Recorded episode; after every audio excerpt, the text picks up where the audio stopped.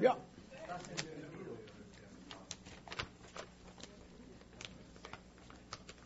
Well, um, it's my pleasure to introduce um, an old friend of us and uh, one of the most uh, uh, renowned experts on uh, Central American affairs um, in contemporary uh, in contemporary Central American affairs.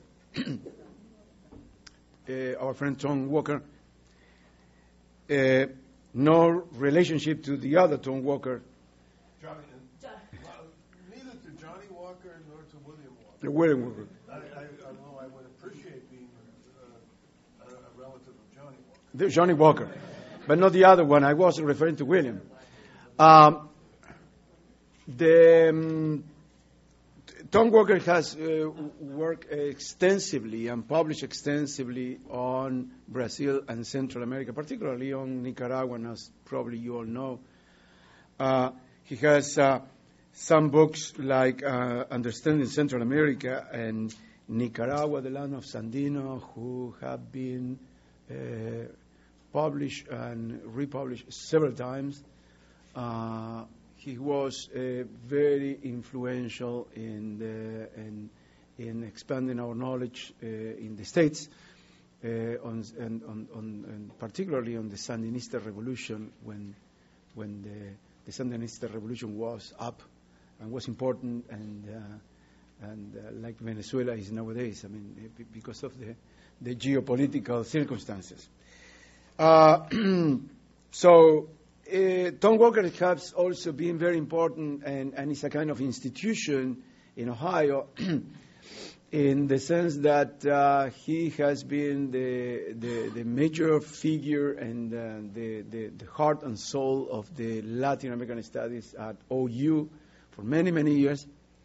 Uh, and uh, so is our competition and, and our friends. So we have to chapeau, and uh, be, because they have played uh, an important role in, in, in Latin American studies in, in Ohio and in the U.S. through the Center for Latin American Studies, OU, which I think is turning 39 or 40 next year, something like that. So I suppose we're going to have a big celebration over there. Yeah, yeah. I hope. Okay, and, and I hope we are invited.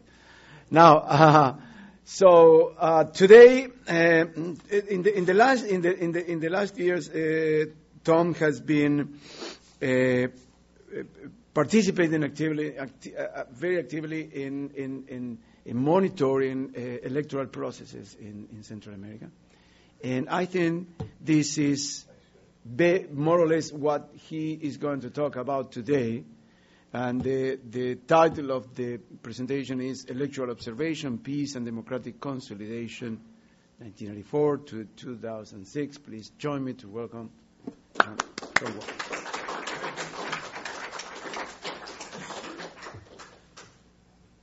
Well, being a professor and scholar is not a bad experience. Some of you guys will be going into that, guys and gals.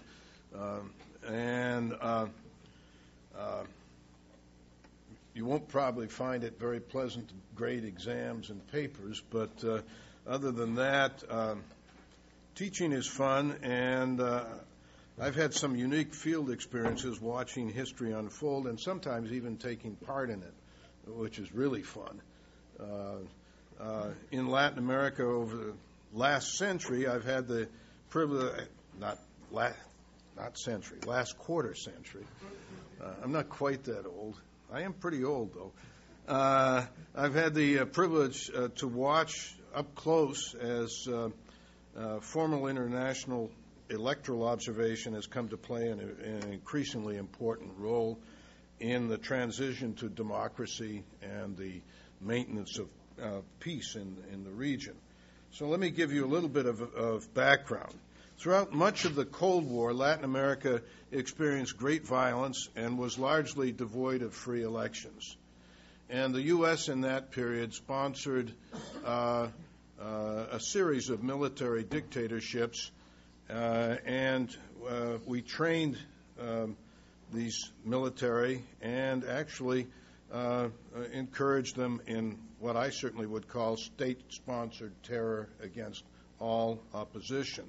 Uh, between 400,000 and a half million people, mainly civilians, died, most of them as a result of programs that our government euphemistically and ironically called counterterror.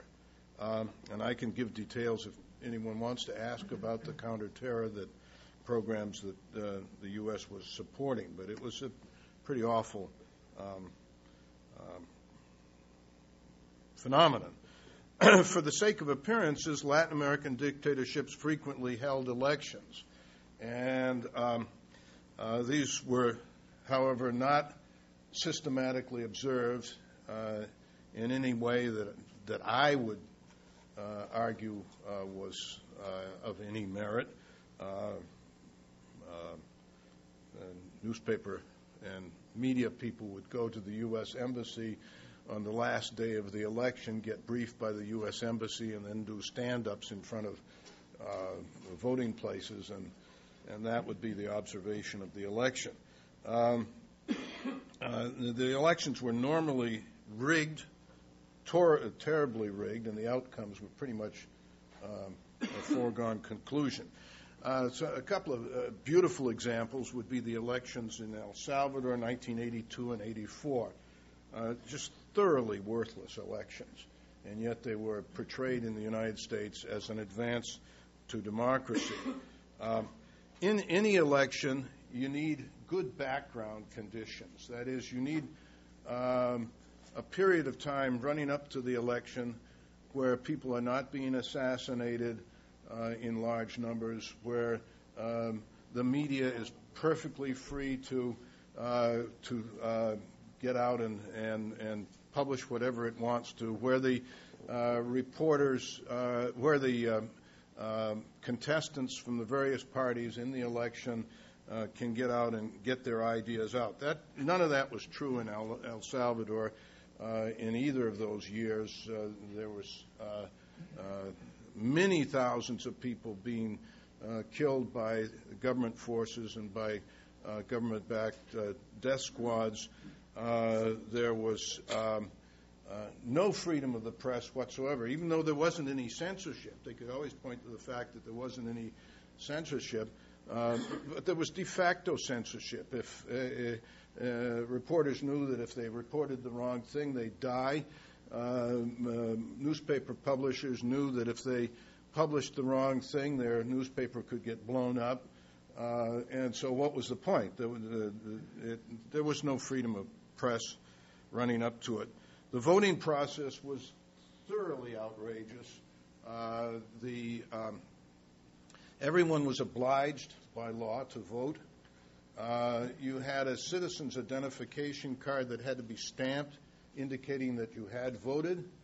And the military was saying that anyone who didn't vote was a traitor. And everybody knew what the military did to people they called traitors. So uh, people really had a vested interest in getting out and voting. You arrived at the voting place and uh, you checked your name next to the uh, on the voting list. That was that's what that happens everywhere. Uh, but then you were given a, a ballot that was rather odd.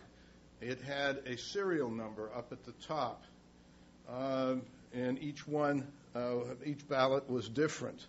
Uh, plus the fact the ballot was on um, uh, opaque um, uh, or translucent um, paper. Once it was folded, you mark it with an X on one side, fold it. You can still see through this kind of paper and see how the uh, ballot had been uh, had been marked. In the old Somoza years in Nicaragua, they used that kind of ballot too. Um, then you went into a voting booth uh, which in most cases was not even curtained, and some of them were in open air, outdoor uh, situation where people were up in trees yelling out code words. Uh, Christian Democratic, by the way, was fish, and uh, and uh, and so on. And you took that ballot and you went and you put it in a clear plexiglass ballot box with a, an armed uh, soldier uh, standing over the uh, plexiglass ballot box. So it was absurd beyond belief, and if there'd been any decent reporters, they would have reported how awful it was. Uh, but this was manipulated observation. Uh, they had too few voting places, so uh, large numbers of people were enthusiastically showing their interest in, in the democratic process, and the reporters were there reporting how enthusiastic the report, uh, the the voters were. Well, of course they were enthusiastic. Their life depended on on, on getting in there and voting. And um, the reporters didn't. Uh, most of them were monolingual. Uh, uh, talking heads and, and, and so on that, uh, didn't have a clue of Spanish, and they'd been briefed in the, in the U.S. Embassy. So it was a complete fraud, but that's what passed for um, elections in uh, most of Latin America uh, up till 1984. Now, the birth of formal electoral, uh, credentialed international electoral observation actually took place in Nicaragua, which was my country of special interest. Um, and you, as you all know, Nicaragua had had a mild social revolution, which uh, uh, called for such outrageous things as literacy training and uh, and health care.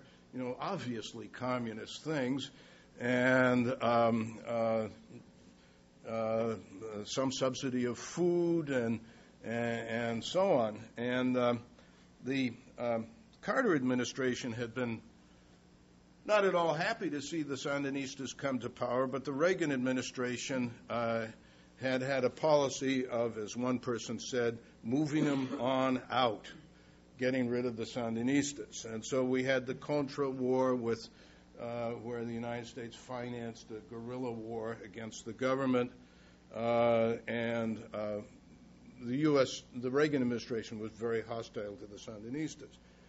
Nevertheless, the Sandinistas had announced that they were going to hold free and fair elections.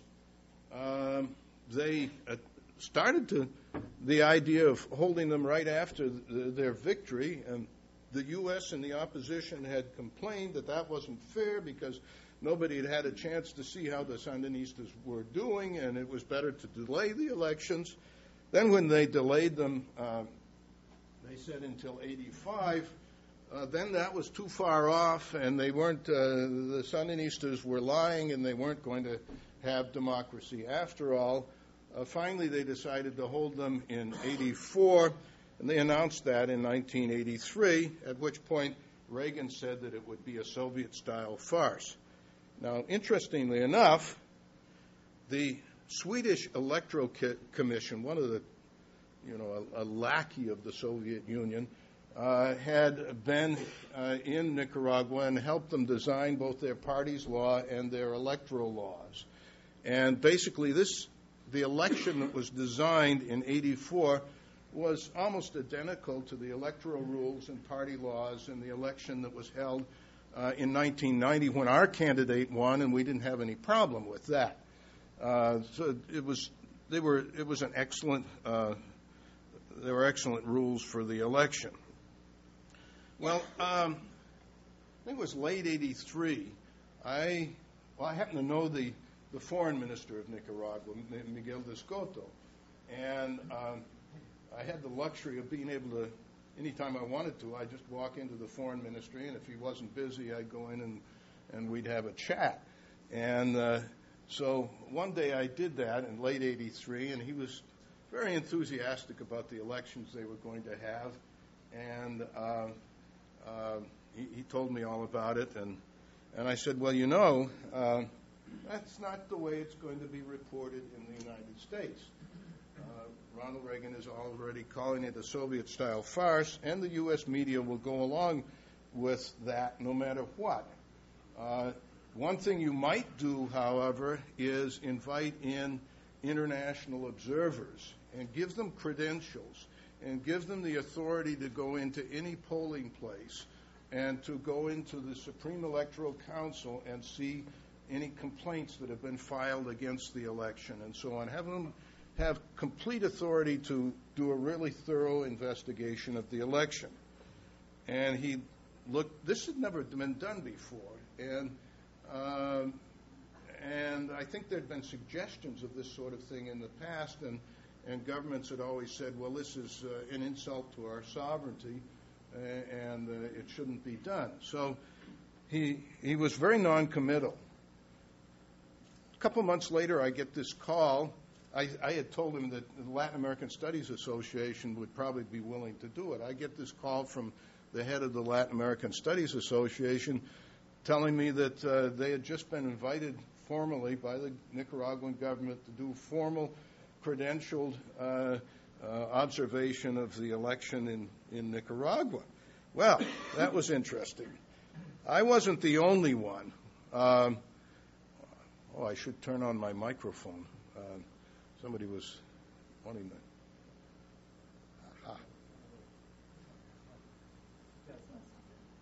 Yeah. Now, I don't know if that helps or anything. Uh, but at any rate, um, I was told that this election was uh, that we uh, Latin American Studies Association had been invited to observe the election, which was great. And I was told that I should get together the people that would be on the observer group, and um, so uh, that's fine. Um, I, I had the instruction. The only instruction they gave me was to make sure that any member of the executive committee of LASA uh, who wanted to go uh, on the observer group could go. And so they would be vi- invited. So I got on the phone and I called them up and uh, got a whole bunch of people. I remember one person, Jim Malloy of Pittsburgh, uh, said, Well, I'm not going to be part of any whitewash of the Sandinistas. Um, I said, Well, I'm not intending to have you be part of any whitewash of the Sandinistas. You go down and observe and, and, uh, and uh, give your input, and, input into the, to the whole process of observation. So he agreed to go. And uh, I, uh, interestingly, he turned out to be one of the most uh, enthusiastic defenders of the election. He, he thought it was really good election. Well, um, I wasn't the only one that had made that suggestion, apparently. I think others, and logically, that was a, uh, an idea whose time had come. I think lots of people probably had thought that it would be a good idea to have observation of, uh, of the elections. Uh, and as it turned out, there were observers from the British Parliament and, and House of Lords, the Irish Parliament, the Dutch government, the Socialist International, for those of you that are not political scientists. The Socialist International is not some sort of a lefty communist organization. It's a uh, it's the organization of social democratic parties of Western Europe, many of which were uh, the ruling parties of Western Europe at the time, and they all went, plus a number of others. There were something like 500 uh, observers. And the cleanliness of the election sh- stood in sharp contrast to that of El Salvador uh, earlier that year. There were better background conditions. There was no uh, systematic death squad activity. There weren't any death squads in Nicaragua. Uh, people were not being harassed. Uh, the media were operating. Uh, uh, indeed, the government actually gave um, money to all of the political parties that they so that they could have free time on on uh, uh, government television. Uh, they gave them money so that they could do advertising, so that they could, you know, go out in the country and and and, and compete. Um, Jim Malloy uh, was one of those who went to the Supreme Electoral Council and demanded to see the complaints. And there were several complaints. One of them I remember was uh, that a member of the Liberal Party had uh, been uh, shot uh, returning from a, one of his campaign activities out in the countryside. And that was a complete outrage. Unless you actually looked at the details of the thing. This Liberal uh, Party person had been out in the countryside. He had gotten on a, uh, well, in Nicaragua and I suppose many other places, you have these these pickup trucks that have bars that you can grab onto, and they and they sell you a seat, or not a seat, but a, a perch for a certain amount of money, and and uh, that's how you get around. So there were. He was on uh, on the, a pickup truck. He had gotten on, and it was absolutely full. And they were going down the road, and there was a drunk Sandinista soldier who waves them down, and he wanted a ride and the pickup truck went by because they didn't have any space. And the soldier fired a couple of uh, rounds, and one round hit this guy.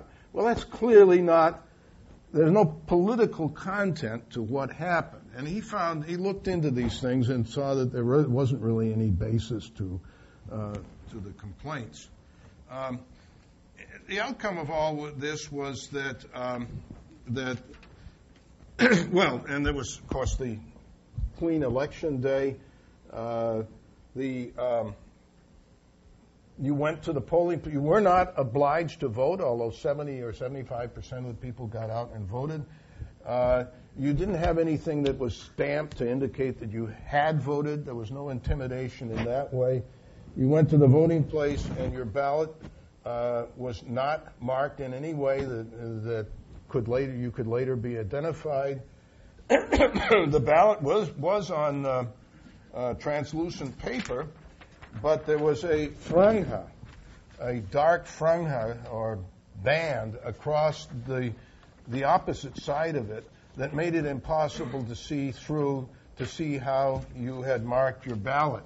And so once you folded it, you couldn't see through. You went in and uh, voted in a voting place that was curtained to the ceiling, and I saw this over and over and over again, so I can attest to that. I was an observer.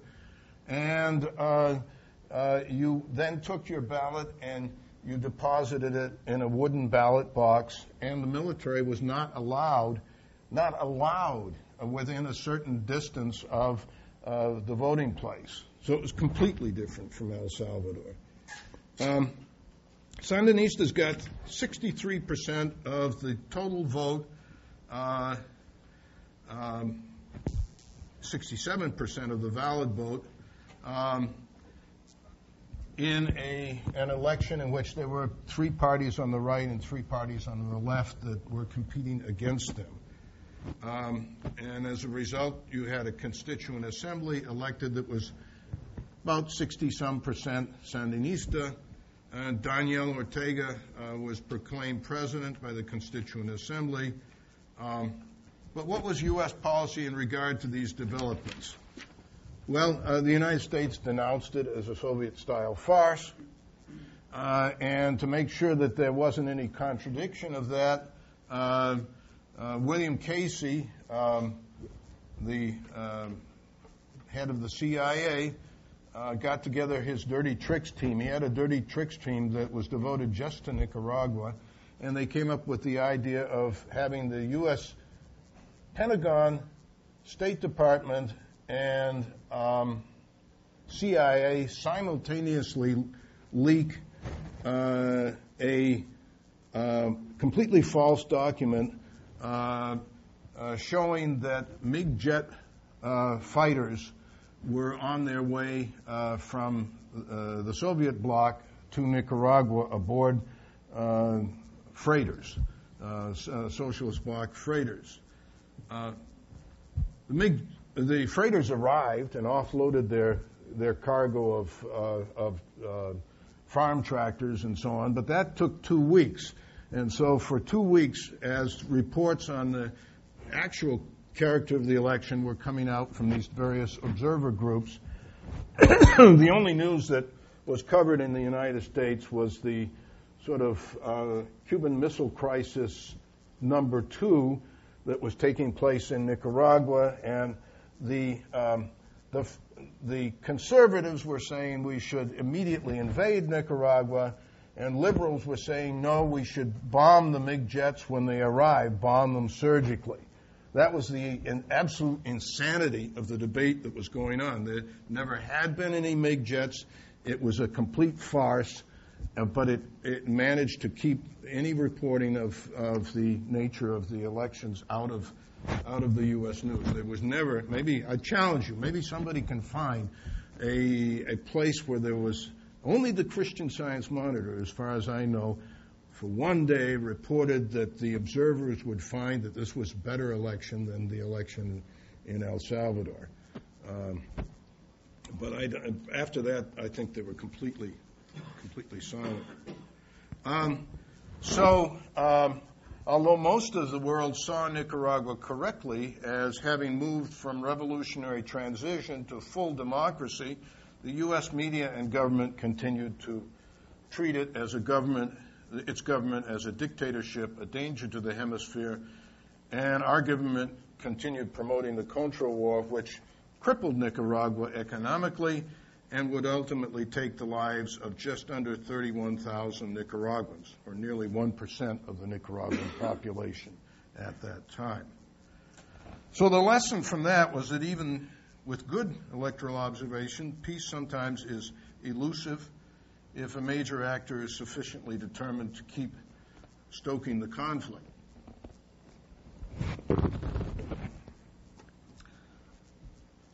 The peacemakers, however, were also determined, and thus uh, the electoral observation grew in sophistication and frequency.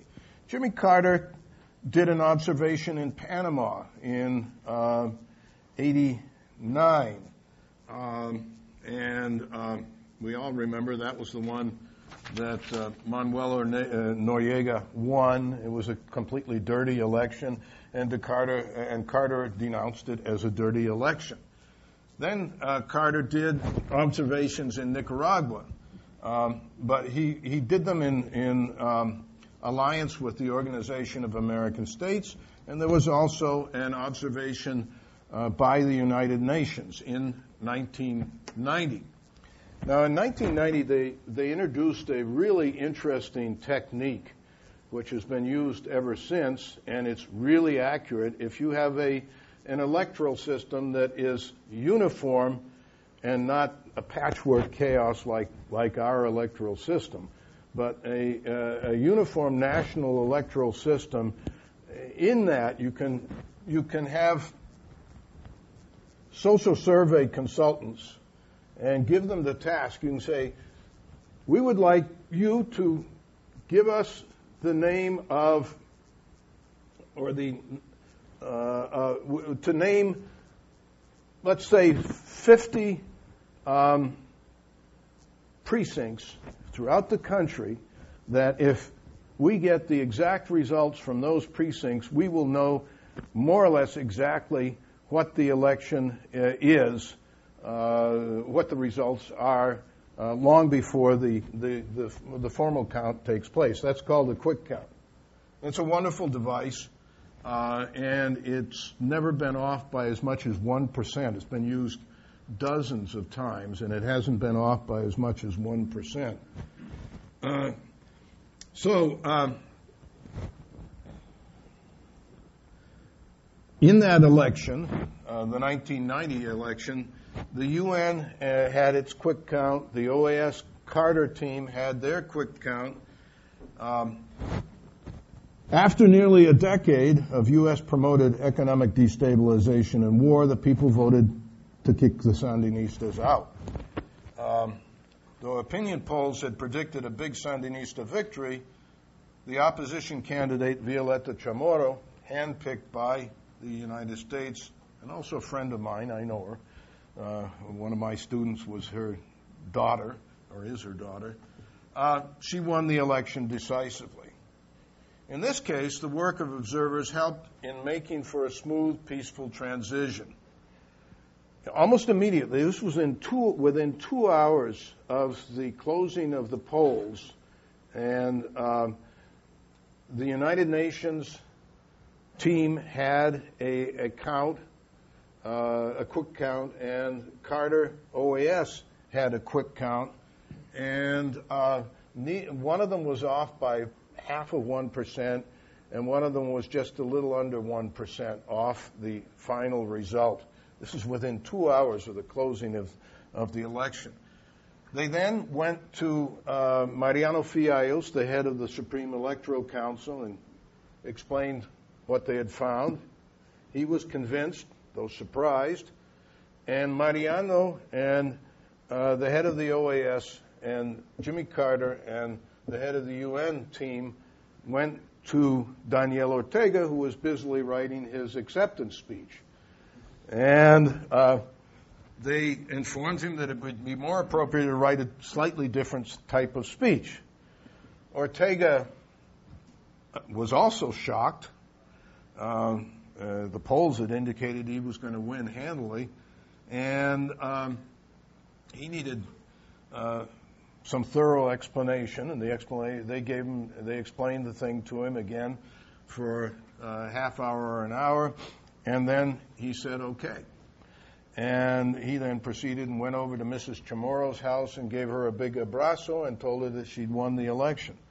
Uh, I don't think that would have happened. I don't think that sort of graceful transition would have happened without good electoral observation.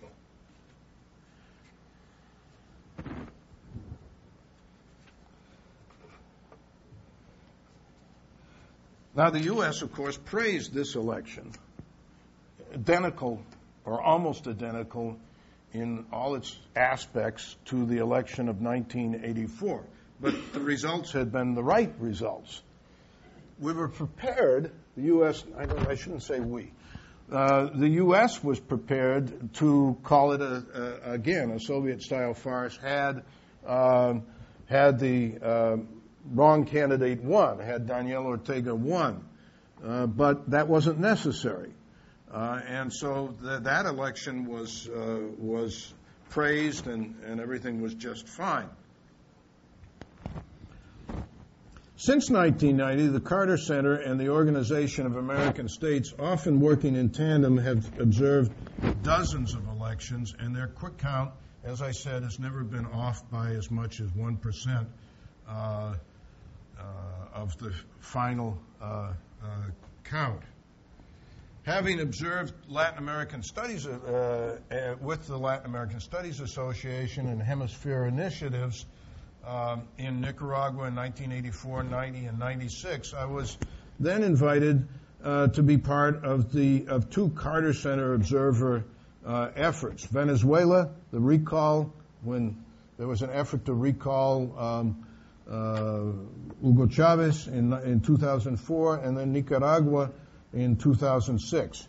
In both cases, international observation and verification of these elections, which went the wrong way from uh, the point of view of the Bush administration, almost certainly prevented both domestic and, and I'll emphasize this, international promoted, internationally promoted violence. The Carter Center observations are very thorough. It's it's fun to be part of of uh, of a Carter observation. Uh, first, long termers, uh, people that are permanently employed by the Carter Center, um, go to the country uh, sometimes months, sometimes years before the election takes place. They set up shop and they begin studying background conditions they negotiate uh, procedural agreements between the opposition forces. And if if they're having trouble, they bring in Jimmy Carter, and he's awfully good at at uh, jawboning uh, people, and he he goes in and, and, and gets the two sides to come together on uh, an agreement of what should should happen. And they also identify possible errors in er, areas in which fraud might occur. Uh, and that's very important.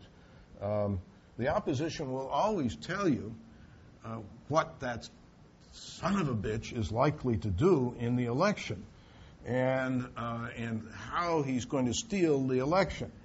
So you get that information. What is the son of a bitch, Chavez or Ortega or whichever son of a bitch it is, uh, is what he's going to do, and then you you make plans for uh, making sure you're checking on that possibility everywhere you are uh, when you observe uh, you observe the election.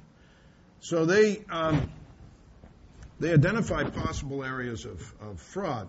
Next, just before the elections, the short termers, people like me, specialists on observation and and on the region, Latin Americanists, people like you, uh, arrive and are briefed uh, by Jimmy Carter and the long term team. Now, Jimmy's a cool guy.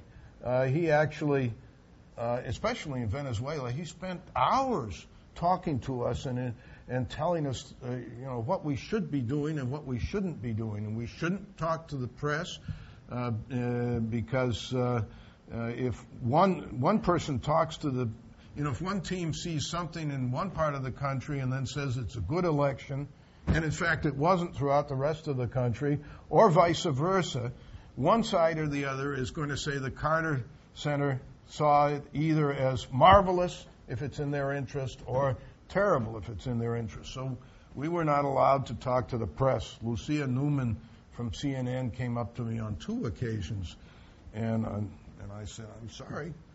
Uh, I can't talk to you. I, I really like Lucia Newman. I think she did a good job, but and I would have loved to have been interviewed by her, but I, no. Um, so, um, then um,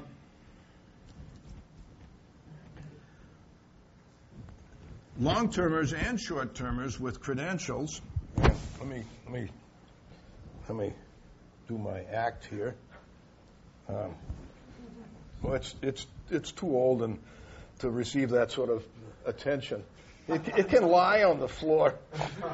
I never wear it. Uh, uh, uh, you'll you'll attest to that. Anna Maria knows I, I, I wear. Right, this is I'm much more comfortable without it. This is our uniform. So, you know, so we have observer, Carter Center, and these very official credential that the government has issued us, plus our little cap. Um, so we're um, we then spread out into the country in two-person teams, and we go to the, uh, each region, and with the instruction that we spend a day or two. Um, interviewing all the principal actors in that little region. We went to Cojedes in um, Venezuela and went to Ma- uh, Madriz um, in um, Nicaragua. Um, so we, we go out, we, uh, we spend a couple of days talking to the heads of all the parties, uh, the or the representatives of all the parties, um, the security forces, the military, and the police, to the people running the electoral uh, commissions, the municipal electoral commissions, uh, to anyone else that looks like they'd be interested, uh, you know, are they're interested in the in the election, and we try to find out, you know, what possible problems might be arising. And then on election day, Carter is a he makes people work their tail off. Uh, it's a nice place to get a uh, uh, an internship, but if you get an internship there, uh, count on being worked really hard.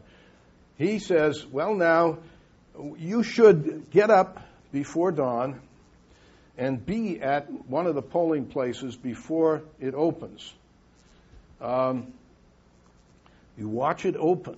You watch all the formality where they, they take the, the boxes the ballot boxes, and they hold them up and shake them, and you can see everyone there can see that they're empty and they're closed, and all the other things they do to make sure that everything is just right when they set up. And then they, there's a ceremony where all the different parties sign the uh, act, Acta de Constitución, the um, act of constituting the the electoral table, uh, and then you go, you watch that uh, the first people come in and vote, and then you go to one polling place after another. Uh, you ask to be admitted. You can't force your way in. If they don't admit you, that's an error on their part, and you simply observe it. Uh, but uh, everywhere I've been, they, they let us in. Uh, and then you talk to the people at the mesa. You talk to the observers that are behind the mesa. They're called fiscales from the different parties. Uh, opposition party fiscales are wonderful because if there's anything untoward going on, they're the first to tell you, and you record that, and then you do just sort of basic observation of, of how the election is going. You go to a lot of them, and then at the end of the day, you end up in a single polling place, and you uh, watch the closing of the election, and then the counting of the vote and then if you are part of the quick count, you, you record the count and send it off to the capital city. And then, but it doesn't end there. You then go to, um, to uh, the uh, Municipal Electoral Commission following the, uh, with the people that are the, the people on the, uh, on the mesa uh, where they take all the all the apparatus, the old ballot boxes, the the bags full of um, of uh, voting material, the ballots, uh, etc., and they put them in safekeeping there. It's very important that they be guarded and not uh, nothing happens to them until long after the counting of the election. And then you watch them uh, uh, turn in the official results and watch those results be faxed to um, Managua or, or Caracas or, or wherever it happens. Throughout the whole thing, you're supposed to show the shirt. This is showing the shirt. You know, you're supposed to be wearing this. You wear blue jeans. I didn't see anybody wearing slacks, but this is the uniform, and it's amazing how important that is because everyone knows that international observers are there to make sure that, it's a clean election, or if it's not, it'll be reported as a dirty election. And so it, it, it assures voters that there's a good chance everything will be all right, but if not, at least it's going to be reported. I could tell you some shirt stories too. That's funny when people recognize the shirt, but I don't have time. Uh, After the elections, uh, uh, after the voting day, you return to the capital and you're debriefed. You, you turn in your material. You, in most cases, you've already faxed in uh, the final result. Next, the results are tabulated and a statement is made by Jimmy Carter. He speaks for the group, uh, in behalf of the group, and uh, that takes place usually within a day or so of the election before the the final count is in. The final count may take a week or so, but um, he makes a statement. Then short termers return home and long termers stay in the country and do a thorough investigation of any remaining charges of fraud that may be generated. Venezuela was priceless. There were a million uh, charges of fraud, and each one of those had to be examined thoroughly to make sure there was uh, either there was validity in them or there was no validity in them. And uh, they found that there wasn't any validity to the opposition charges of fraud. Having had the privilege of observing the phenomenon uh, since its inception, it's certainly my feeling that formal international electoral observation has been a crucial uh, force in peacemaking and democratic consolidation international observers give, uh, observation gives the citizen faith, the citizens faith that they can vote freely and that their votes will be counted. If not, at least the election will be denounced internationally by credible uh, voices. If an election is fraudulent, good credential observation makes it impossible for the regime to retain international credibility. And that happened in the case of Manuel Noriega and those very fraudulent elections observed by Jimmy Carter. If the election is clean, such observation makes it difficult for the opposition, domestic and international, and I underline international, to justify new or renewed violence against the government. Uh, the cases of Venezuela and Nicaragua prove this effect um, dramatically loathing the Chavez government and expecting its defeat in 2004, the Bush administration actually underwrote much of the cost of the Carter Center's observation effort. They would, by the way, never do that again. Uh, they, they didn't like the fact that Carter was honest about what happened. But when Carter then certified that Chavez had won fair, square, and overwhelmingly, the Bush administration was in, in no position to try to incite up the opposition or to foment a repeat of the nearly successful U.S. sponsored coup d'etat of April 2002. Um, in Nicaragua, the Bush administration, of course, had refused to pay C- uh, Carter Center expenses, but it accepted the, an outcome it must have abhorred.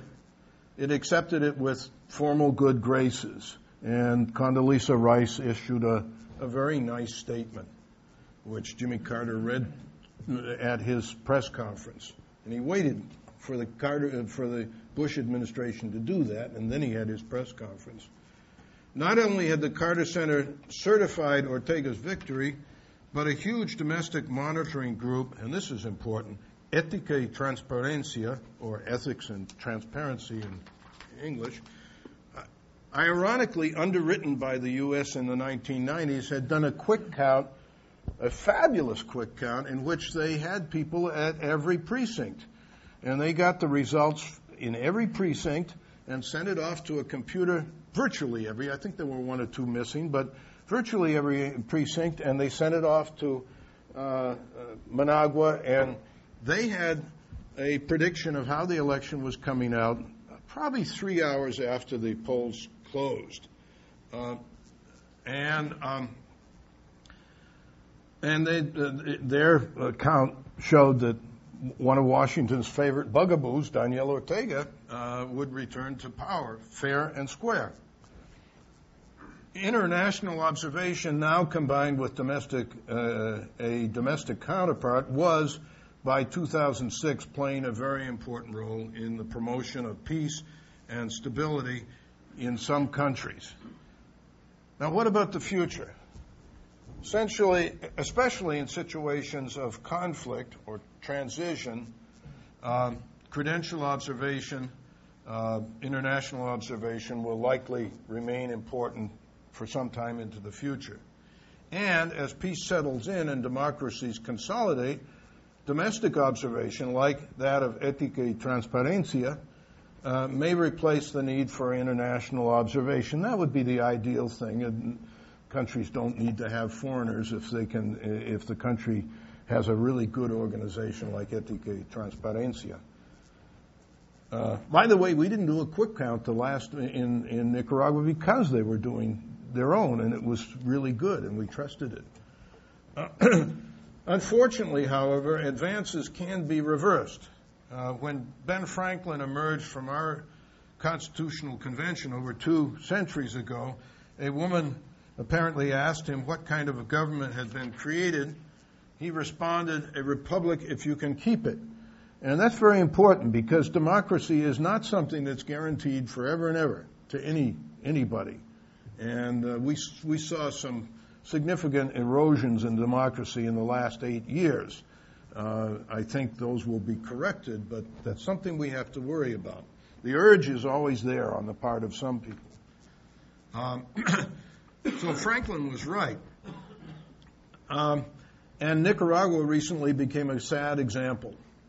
Uh, for years, Daniel Ortega has been making you scratch my back, I'll scratch your back um, deals, or pacts as they call them, uh, with the old Somocista liberal caudillo Arnoldo Aleman, which have resulted in them succeeding in packing uh, various institutions of government, including the Supreme Electoral Council. Uh, the result was that in advance of the November 2008 municipal elections, the Supreme Electoral Council disqualified small but important parties, parties that would have won uh, in a number of municipalities. They were disqualified, and prohibited both international and national observation. And I, I have no limits to the anger that I have toward Ortega for doing that because it was, it was the Sandinista revolution that brought democracy to Nicaragua, and this SOB is, uh, I, I think of him as a former Sandinista, is, is tearing it apart.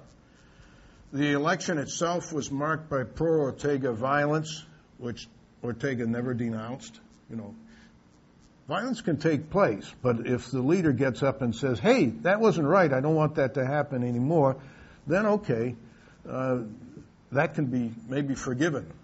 But Ortega never denounced the violence.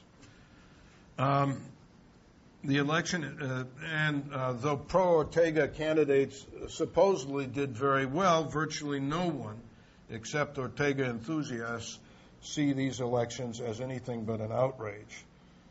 Whereas the future of democracy in Nicaragua seemed very bright in 2006, it now seems uh, in peril. And I, as a Nicaraguanist, feel very sad about that.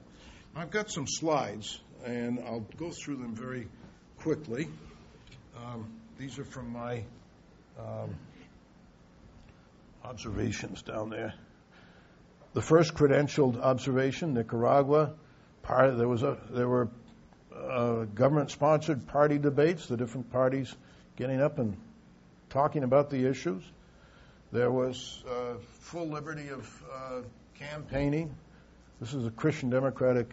What is this thing that has come up here? Can I? What? Right there. Click. Uh, Right there. Right there. okay. I'll have to not touch that. Uh, this is a woman coming in uh, with, um, uh, I guess, her uh, identification or just driver's license or whatever to show who she is, and her name gets checked off against um, the uh, voter list. Uh, and uh, this is voting instructions, um, and that's what the ballots looked like. Unfortunately, they don't show the franja across the back, but the franja is just real dark thing. You can't see through it. This is a woman receiving instructions on the voting procedures, and there are uh, opposition people at the table as well as Sandinista. And she comes out from the fully uh, curtained uh, uh, voting place, and uh, this is a an electoral policeman who voted. He's outside, far enough away from it that he can have his weapon on and be there. Uh, and he's showing his red thumb, which is a way of preventing multiple, multiple uh, voting. He's that's indelible ink. The recall referendum in Venezuela. This is the group, Jimmy in the center. My uh, credentials. Jimmy giving us instructions. Uh, he's such a, so enthusiastic. He really, this guy is a cool guy. And uh, an opposition uh, march, pro Chavez posters saying uh, that he's not going, and showing the shirt. We were at a conference.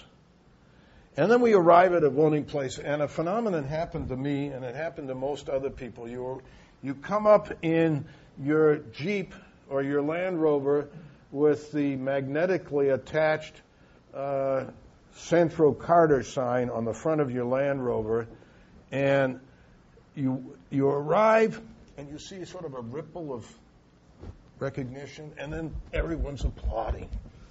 Uh, I never felt so important in all my life. I'm a humble professor from Ohio University, and I felt all of a sudden I was important. Uh, it was kind of fun. Uh, but they were waiting to vote. Uh, this is um, instructions here, checking your name off against the voting list.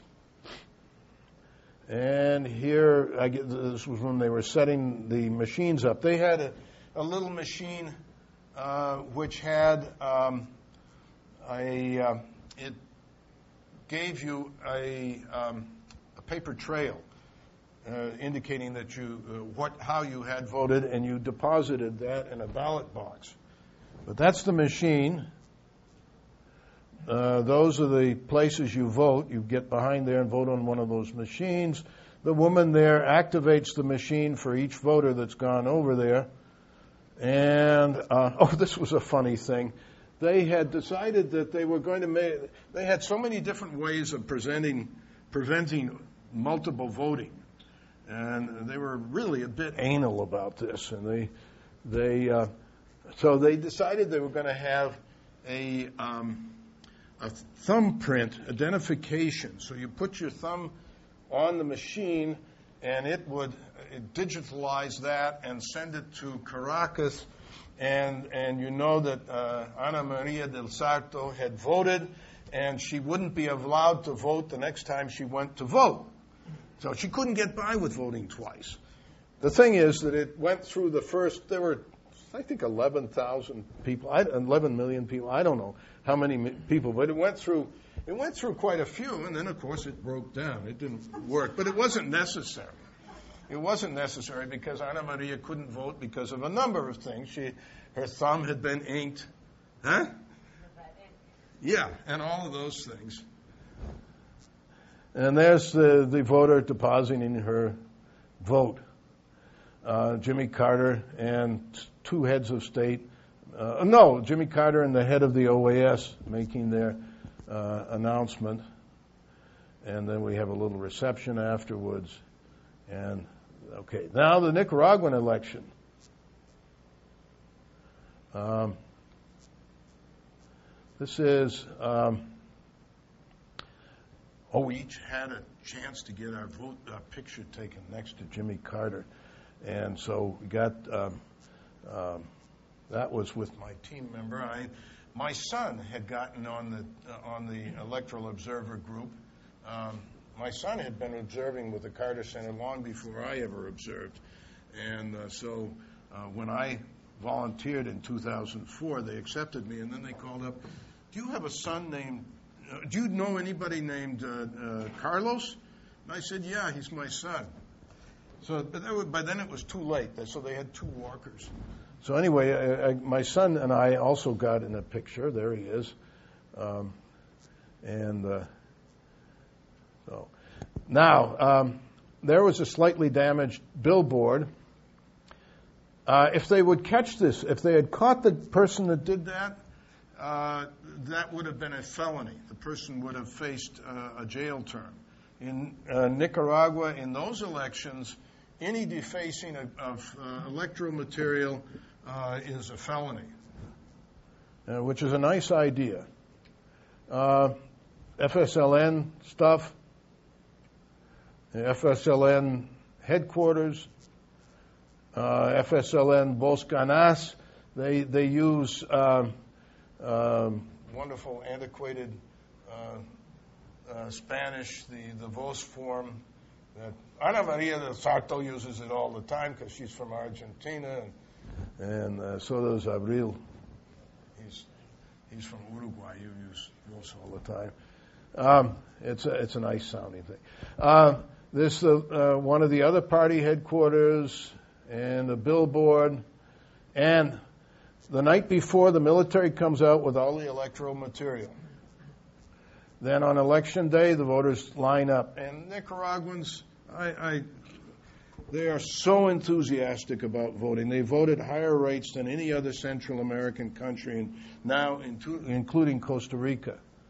Um, and they because it's been effective for them. They've been able to make decisions uh, through the vote.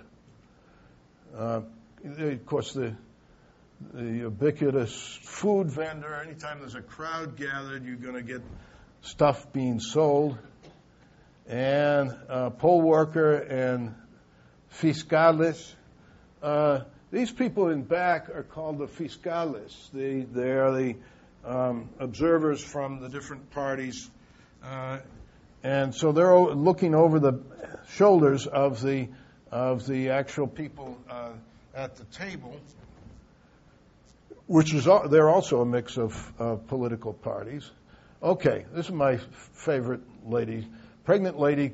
Uh, she had preference because she was pregnant, and she's getting her instructions uh, not who to vote for, but how to vote. Um, she's then um, signing her name next to a uh, photocopy of her signature, another way of preventing multiple voting. Um, she's then depositing her ballots. Each ballot had a different franja on the back of it because it was some were for local elections and some were for uh, state and some were for national and so on. Um, so she's putting it in the different ballot boxes, and then her thumbprint or her thumb is being inked. Um, the vote counting. Um, this isn't the, ba- the place where I was. I was so impressed. the the person running the um, the um, polling place that I observed in the closing of the of the, uh, of the thing was an old Somoza Liberal Party person, a woman, and and I thought, well, we'll see what happens. Um, she made a little speech at the very beginning of the vote count. She says, you know, this is a sacred moment. We are exercising democracy. I'm paraphrasing, obviously, I didn't memorize it, but we're exercising our democratic rights. So each of us here on the table uh, is going to have to put their uh, party affiliations aside and be as fair and honest as possible. And I will show you the ballots. I will say how the ballot was voted, and you verify, and if you all agree, then the ballot goes in that particular pile. And, and that's the way she did it. And occasionally she'd be sloppy and she'd hold one up and say it was FSLN. No, it's, uh, it's MRS. Oh, yeah, you're right. And, and, and so uh, I don't think she was cheating or anything. I just, uh, they, they, you do a number of these things and your mind goes blah. And uh, so they were watching and they corrected her. But it's very nice.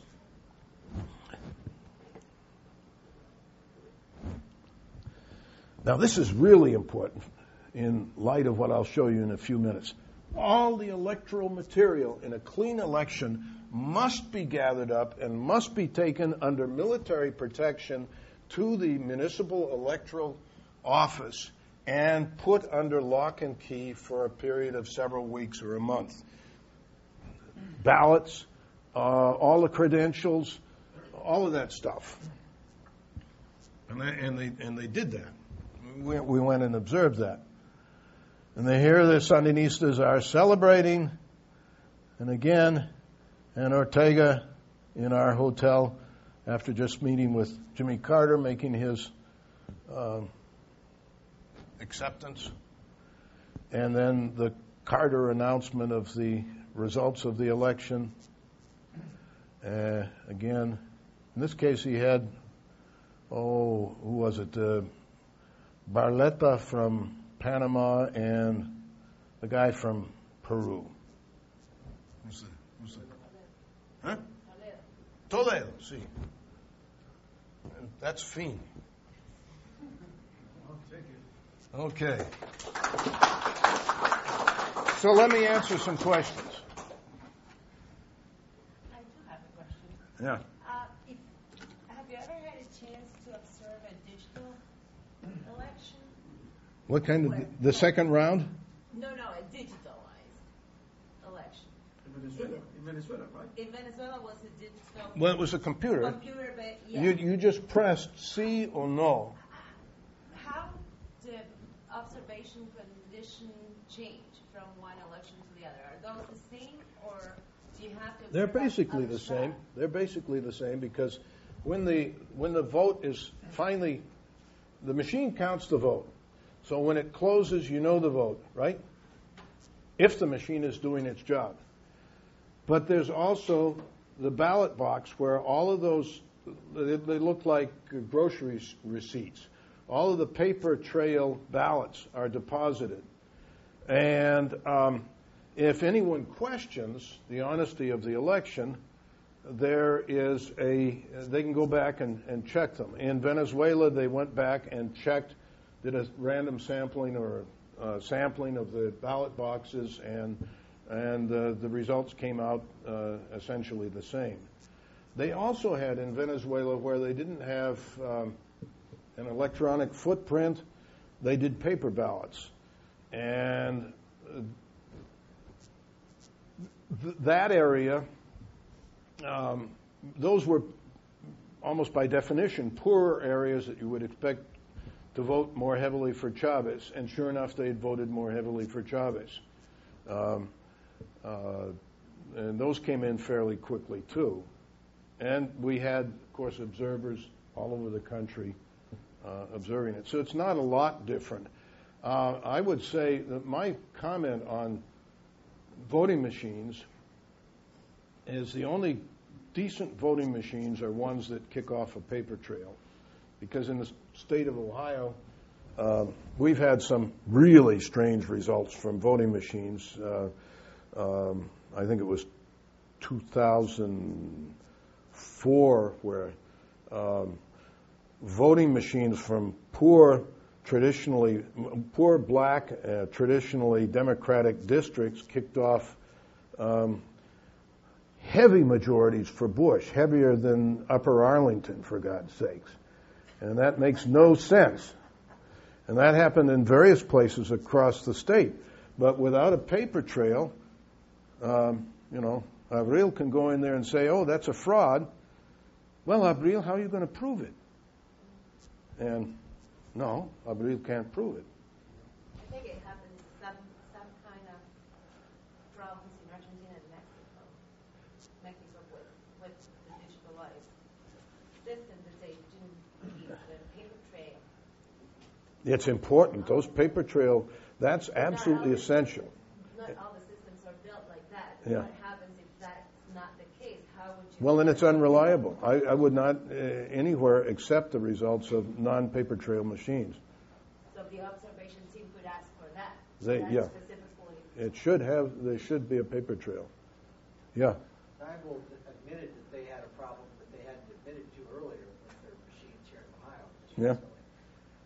What can, uh, given the shenanigans that have gone on in Ohio, recent, recent elections, and also in our national elections uh, in Florida, uh, with Bush and so forth, is there anything that our election uh, process can learn from the uh, international uh, observation uh, processes? Yeah, uh, it's. I'm not sure that we'll be able to implement it. The Jim- when- On both occasions, people had the audacity to ask Jimmy, "Would you observe in the states?" And he said, "No, the conditions for a free and fair election don't exist in the United States." uh, seriously, and the reason is is is that we don't have a uniform system. There's no way of checking. Uh, There's, there's a patchwork of of you know some places are paper, some are this, some are the other thing. Different kinds of machines. Some machines have paper trails, some don't have paper trails. How in the world would you systematically observe that? So the first thing that needs to be done in the United States, and I, I doubt if it'll be done, is some sort of a national system of, uh, of voting. A very simple system with um, either paper uh, balloting, which is it's there's always about three or four percent of spoiled ballots, so it's less. The ballots get spoiled more if you if you have uh, uh, paper, um, but if you have an electronic voting, there's less spoilage of the ballots, um, but there's you have to have a paper trail. So I would think that probably the best thing is to have a good machine system with a with uh, paper trail machines, and and then systematic scientific spot checking to make sure that that there was no shenanigans. And um, I'm going to be dead, and uh, my children will be dead, and my grandchildren will be dead before that happens in the United States. I think. So it, it would be nice. It's what we need. Um, it's it just would be very cumbersome because we have this um, very archaic system of voting that, that came about in the early days of our, our country, and people are wedded to it. They say, We have the oldest democracy in the world. It's the best. No, old doesn't necessarily mean best, and certainly in terms of electoral procedures, it it doesn't mean best. It's it's it's a bad system. It's a system that is crying out for some sort of reform. Uh, I think not that not that it works most of the time, and the level of shenanigans like the 2004 Diebold machines and so on is not that high. It may have had an impact in 2004, but it, you know, you got. I think we're moving now toward fewer of those non-paper trail machines, but um, so it normally works sort of, but we ought to have a system that works really well. I mean, our system isn't nearly as good as the Brazilian system or the Nicaraguan system was before Ortega uh, and company screwed it up, or uh, the Venezuelan system. Yeah. I have a couple of questions, changing a little bit this, the subject. Going back to the Ortega, Daniel Ortega's transformation. Mm. Um, because I, I, know that, I mean, you, have been hurt even personally mm. that, in that regard, because you, you have been, I mean, your, your entire life has been a, a, a strong commitment mm-hmm. to, to the Nicaraguan process. Mm-hmm. Now, the first question would be, how, how do we interpret that? What, what, how do we uh, interpret what, what, what, really happened to this guy? It's just, you know, I, I leave it to you. And, and the second is, what this uh, this kind of transformation means for the the development of the future of any left project mm. in Nicaragua and Latin America because it, I mean it's not really a good example. Mm-hmm. I, I, don't know. Um, why did Ortega move in that direction? Um, that's a really good question, but uh, I think some people have power uh, have uh, a real problem with giving up power. There, um, there are very few Nelson Mandelas in this world, and there are more uh, Robert Mugabe's, unfortunately. Uh, people that um, will cling to power no matter what. Now, Ortega would tell you if if he were perfectly frank, he would tell you, well, this was, I'm doing this in behalf of the Nicaraguan people because uh, we want to continue the programs I'm doing, and, and he has some. But he actually has turned to the right, in some things, yeah. So, so he probably thinks he has a reason for doing it, but uh, he has completely ruined the Sandinista movement. Most Sandinistas long ago, uh, most of the top Sandinistas, the top two or three hundred of, all but about ten, have left the um, the party. Um, so it, I would, it would be better called the Danielista Party. Uh, I don't know why he does that. Your second question, I forget. Uh, what impact, what consequences can you foresee in any left project? I don't know. That's, uh, yeah, I don't know. Um, Sunday is, like is the election day in the south. Yeah. F, FMLN. It's supposed to. It's supposed to win. The U.S. has been doing everything possible to scare tactics and so on to make sure that doesn't happen. Um, we intervene f- heavily in elections all over Latin America. Is being monitored? Are the elections being monitored? Um, I think they. I think they're being monitored. I I applied to do El Salvador, but I don't think the Carter Center is doing it. I, I don't know. So is anybody some? I think William Robinson put a team together. Ah, okay.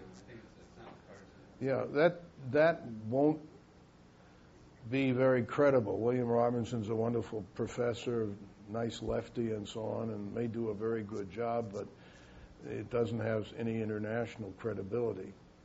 Um, so who knows what will happen in El Salvador?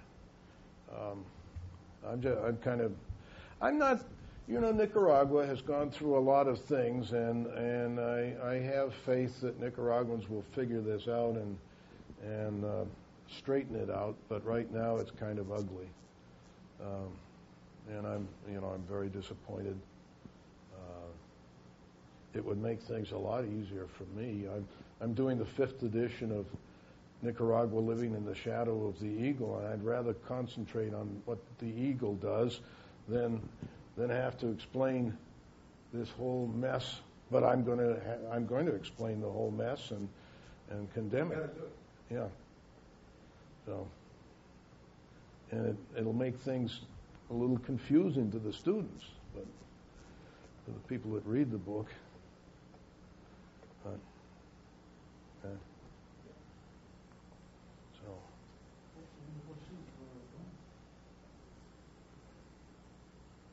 Well, yeah, one- one last question.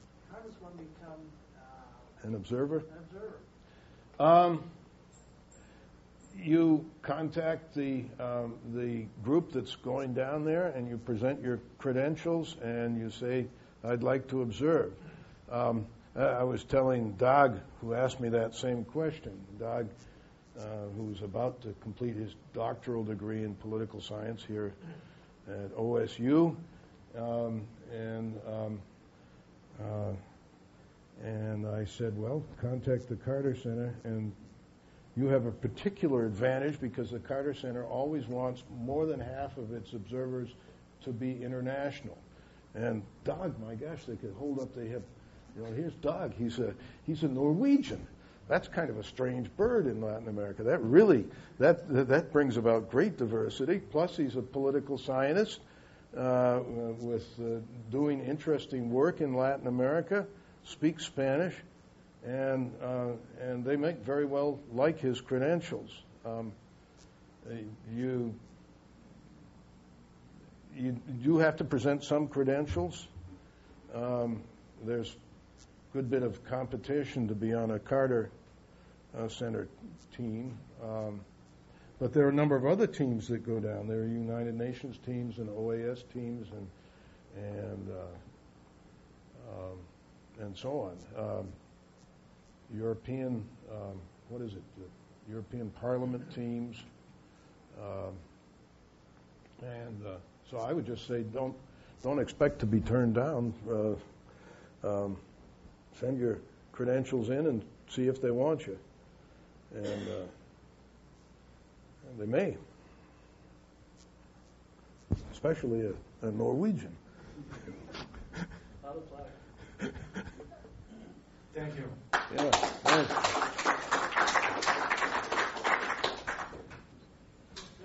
So can I ask you something else? Yeah, yeah. So would you say that uh, Chamorro is not so bad to the Nicaraguan democracy Tomorrow was as, good. as Daniel Ortega is doing right now? Yeah, no, she she was fine. She in that respect she was fine, and Ortega's a slime. That's, sad. it is. Yeah. It is. I, I, I didn't know about exactly.